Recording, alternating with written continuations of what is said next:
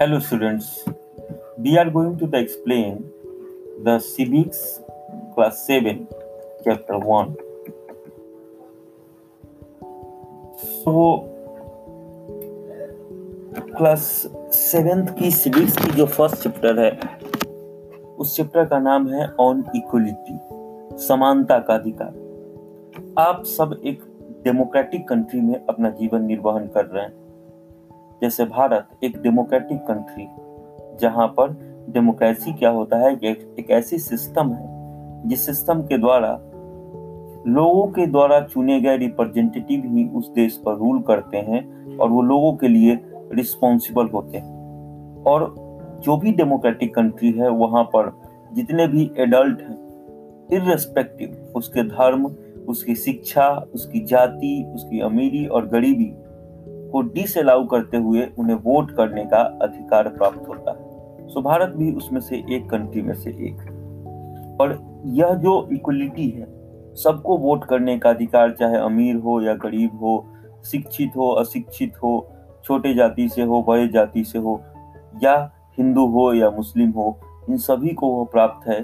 और इस सिस्टम को हम लोग कहते हैं यूनिवर्सल एडल्ट फ्रेंचाइज यह जो आइडिया है यूनिवर्सल एडल्ट फ्रेंचाइज का, यह बेस्ड है आइडिया ऑफ़ इक्वलिटी पर।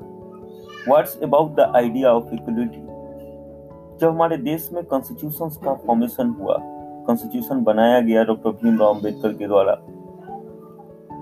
तो उस वक्त इस बात का ध्यान रखा गया कि सभी को समानता का अधिकार मिले। चाहे वो धर्म, जाति सेक्स या उनके क्या कहते हैं जेंडर या उनके कलर इन सब के बीच में डिफ्रेंसिएशन को समाप्त कर दिया गया। और इस वजह से इस फ्रेंचाइजी को, इस आइडिया को हम लोग यूनिवर्सल एडल्ट फ्रेंचाइजी कहते हैं। इक्वलिटी अलग अलग सेंस में है, समानता अलग अलग चीज़ों में। The poverty is one of the main basis of inequality in India गरीबी जो था, वो मेन बेसिस है इंडिया में असमानता का। अगर गरीबी से अलग हम लोग देखें तो भारत में जो लोग हैं, वो अलग अलग असमानताओं को अलग अलग डिफरेंट वेज के द्वारा उनके बीच में असमानता देखने को मिलती है। जैसे कास्ट एक मेन सिस्टम होता है, एक कॉमन फॉर्म है, जहाँ पर इनइक्वलिटी देखा जाता है भारत इंडिया में। अरे अरे शांत करो ना।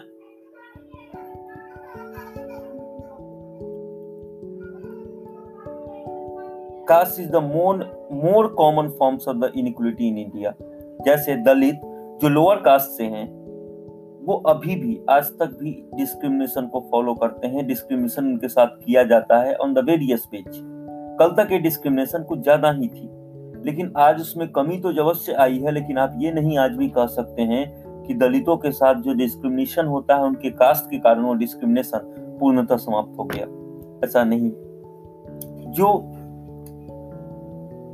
जब किसी व्यक्ति को अनिक्वलिटी का एहसास होता है तो उनकी प्रतिष्ठा, उसकी इज़्ज़त कोई डिग्निटी जो होती है, उसको वायलेट किया जाता है।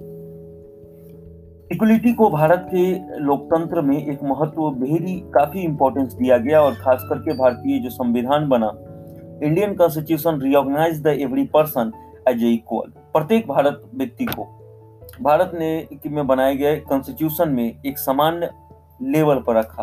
एक समान लॉ बनाए।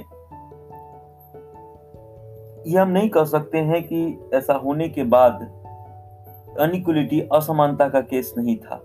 But at least in democratic India जो भारत की सोच थी, जो भारत की प्रिंसिपल्स थे वो सबको समानता देने का था और वह पर्सन को रियोगनाइज और प्रत्येक पर्सन के प्रिंसिपल्स को रियोगनाइज करता था समानता के अधिकार के साथ।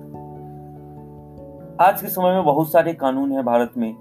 पीपल्स उसके बावजूद भी पीपल्स में अनिक्वलिटी की एहसास है, लेकिन उसके बावजूद भी भारत में आज variety of the several of laws to see that the people are treated with the dignity and as equal वहीं पे कुछ कानून ऐसे हैं जो उन्हें वापस समानता के अधिकार देने में महत्वपूर्ण रोल निभाता है। सर्टन प्रोविज़न में भी है कॉन्स्टिट्यूशंस में, जो इक्वलिटी को रिकॉग्नाइज करती है। और ये बात कहती है हमारी कॉन्स्टिट्यूशन कि संविधान कानून के स्तर पर प्रत्येक व्यक्ति, प्रत्येक पर्सन बिल्कुल बराबर है। कोई भी पर्सन को डिस्क्रिमिनेट करना against on the basis of their धर्म, उसके कलर उसका जाति, उसका कहाँ जन्म हुआ, वो मेल है या फीमेल है, इन सब के आधार पर किसी को डिस्क्रिमिनेट नहीं किया जा सकता। एवरी पर्सन जो भी पर्सन इस देश में जन्म लिया, उस सभी को, सभी पब्लिक प्लेसेज जितने भी प्लेग्राउंड है होटल्स हैं शॉप्स हैं मार्केट है, मंदिर है, चापाकल है, कुएँ हैं, इन सबको एक्सेस करने की permission milli. The two ways in this the government has tried to implement the equality दो तरीके से लोग कोशिश कर रहे थे सरकार को। सरकार ने दो तरीके से प्रयास किया इक्वलिटी को इम्प्लीट करने का। एक through the law in the constitution कानून को बनाकर, और दूसरा गवर्नमेंट के अलग अलग प्रोग्राम और स्कीम के द्वारा उनको disadvantage the communities for example issue of equality in the other democracies India केवल एक डेमोक्रेटिक कंट्री है in which there is inequality and where is the struggle for equality continue to exist Bharat ही एकमात्र ऐसा लोकतांत्रिक देश है जहाँ पर अभी भी इनइक्वलिटी पाया जाता है और अभी भी बहुत सारे जाति धर्म के लोग अपनी समानता के लिए लड़ रहे हैं। इन मेनी डेमोक्रेटिक कंट्री बहुत सारे अलग अलग डेमोक्रेटिक कंट्री हैं वर्ल्ड में। जहाँ पर इक्वलिटी की जो इशू थी, वो आज भी कायम है। और कुछ कम्युनिटी वहाँ भी आज भी स्ट्रगल कर रहे हैं। अगर एग्ज़ाम्पल की बात करें तो United State of America African, American. जो स्लेब्स थे उस वक्त, जो अफ्रीका से लाए गए थे। एंड वो अमेरिकन बन गए। उनके बीच में आज भी नस्ल भेद है और उस नस्ल भेद को मिटाने के लिए बहुत सारे प्रयास किए गए। बराक ओबामा एक पहले ब्लैक प्रेसिडेंट बने और उससे बीच में, आप देखेंगे तो सारे व्हाइट प्रेसिडेंट थे तो काफ़ी एक नस्ल भेद की टिप्पणियाँ होती थी अमेरिका में भी और इसकी भी काफ़ी केसेस थी। सो so, 1950 के बाद इसके लिए काफ़ी मूवमेंट्स हुए अफ्रीकन अमेरिकन के केस में। काफ़ी इसमें बदलाव आए। लेकिन पूर्णतः अभी आप ये नहीं कह सकते हैं कि नस्ल भेद समाप्त हो गया। हाल फ़िलहाल की घटनाएँ हैं कि एक बच्चा